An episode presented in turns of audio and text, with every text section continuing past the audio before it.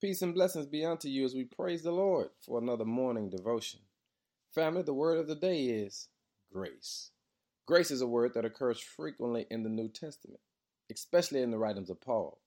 The main idea of the word is divine means of help or strength. When you get a chance, read Romans chapter 8, verse 14 says, For all who are led by the Spirit of God are the children of God. Do you know the privileges that come with being a child of God? Is that God gives us grace. What does that mean? It means He's already given us divine help and divine strength. That means because you are a child of God, whatever you have to deal with today, know that God has already given you divine help and already given you divine strength. So you can walk today with your head held high, with a smile on your face, knowing that help is already there and you have the strength to conquer whatever comes your way.